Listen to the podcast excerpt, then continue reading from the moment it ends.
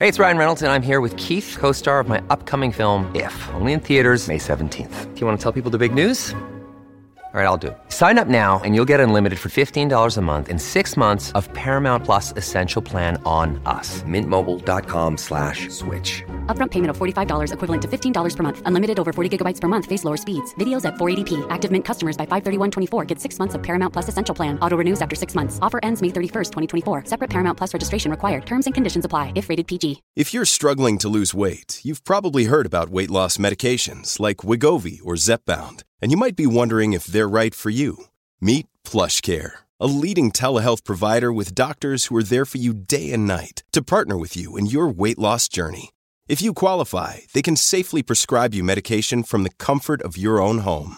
To get started, visit plushcare.com slash weight loss. That's plushcare.com slash weight loss. plushcare.com slash weight loss. This is Optimal Health Daily, episode 782. Get your mind right. Five ways to start a mindset practice, part two, by Neghar Fonooni of negharfonooni.com. And I'm Dr. Neal.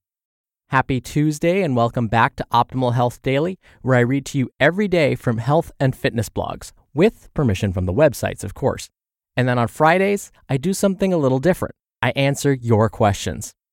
Now, today, I have a continuation post from yesterday. So, if you're new here, I'd recommend listening to yesterday's episode first. That's episode 781. And with that, let's get right to it and start optimizing your life. Get Your Mind Right Five Ways to Start a Mindset Practice, Part 2 by Neghar Fonooni of negharfonooni.com. Keep a daily gratitude journal.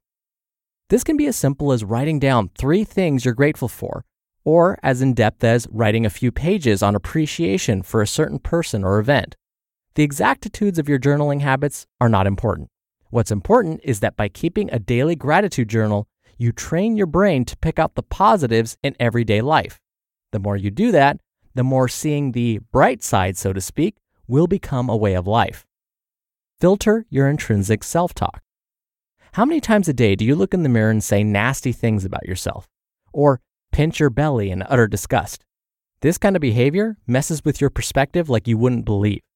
The next time you find yourself having an I'm so gross thought, turn it around. Do a complete 180. I'm so fat becomes I'm not so fat. I'm disgusting becomes I'm beautiful. Rather than let your inner voice berate and insult you, allow it to nurture and uplift you. Do this daily, and before you know it, you'll have turned your inner voice from an enemy to a friend. Filter your extrinsic self talk. The way you speak to yourself matters. It matters a lot. But what matters equally as much is the way we speak about ourselves to others. In the Four Agreements, Don Miguel Ruiz writes about being impeccable with your word, which includes abstaining from gossip. But he isn't just referring to gossip about others. What about the way in which we gossip about ourselves? How many times have you said negative things about yourself, your perceived failures, your physique to your friends and loved ones? How many times have you deflected a compliment with a joke or a flat out denial of said compliment? Stop it. Just stop it. Nobody wants to hear you say nasty things about yourself, and everyone is terribly uncomfortable when their compliments are deflected. Practice only saying positive things about yourself in conversation. And if that proves difficult at first, refrain from speaking about yourself at all, keeping the conversation on others. Furthermore, practice the art of taking compliments. This is a tough habit to hone, but it can be done. When you receive a compliment, simply say, Thank you. You'll likely find yourself fighting the urge to say otherwise, and it might even manifest physically like a tightening in your chest or a racing of your heart. Fight it. Say thank you and move on. Practice daily self compassion. The pursuit of improvement can often lead to the exact opposite neglect of oneself. We can work so hard to get better that we forget to actually feel better on a daily basis. It's important to practice compassion towards yourself in order to avoid exhaustion, overworking, overtraining, and general feelings of failure.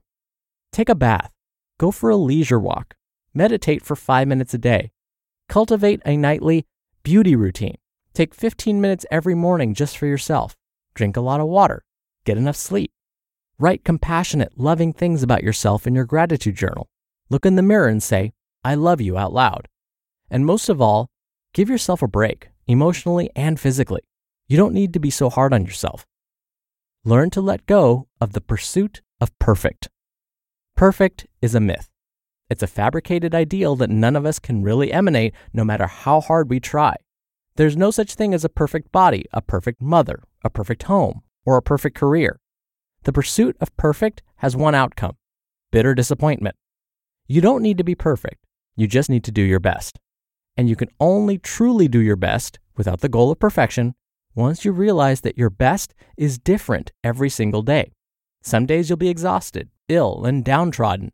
Other days, you'll be energized, productive, and jubilant.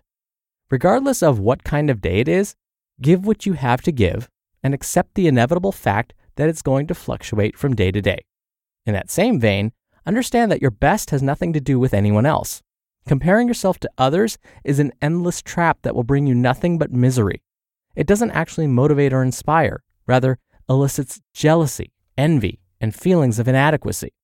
Focus on your journey and doing your best every day, and you'll soon accept that you are exactly where you're supposed to be.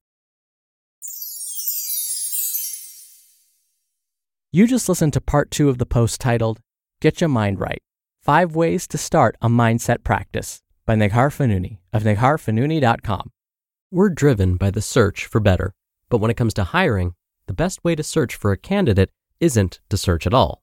Don't search, match with Indeed. Indeed is your matching and hiring platform with over 350 million global monthly visitors and a matching engine that helps you find quality candidates fast. Ditch the busy work. Use Indeed for scheduling, screening, and messaging. 93% of employers agree Indeed delivers the highest quality matches compared to other job sites. One of the things I love about Indeed is that it filters out incompatible applicants. So when you're hiring, the process is much faster, and you only have to consider applicants that are already likely to be a great fit.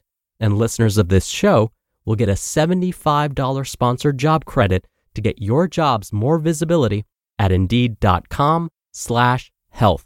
Just go to indeed.com slash health right now and support our show by saying you heard about Indeed on this podcast. Indeed.com slash health. Terms and conditions apply.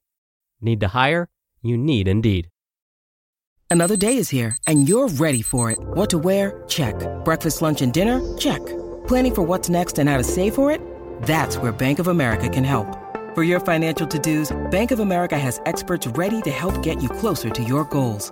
Get started at one of our local financial centers or 24-7 in our mobile banking app. Find a location near you at bankofamerica.com slash talk to us. What would you like the power to do?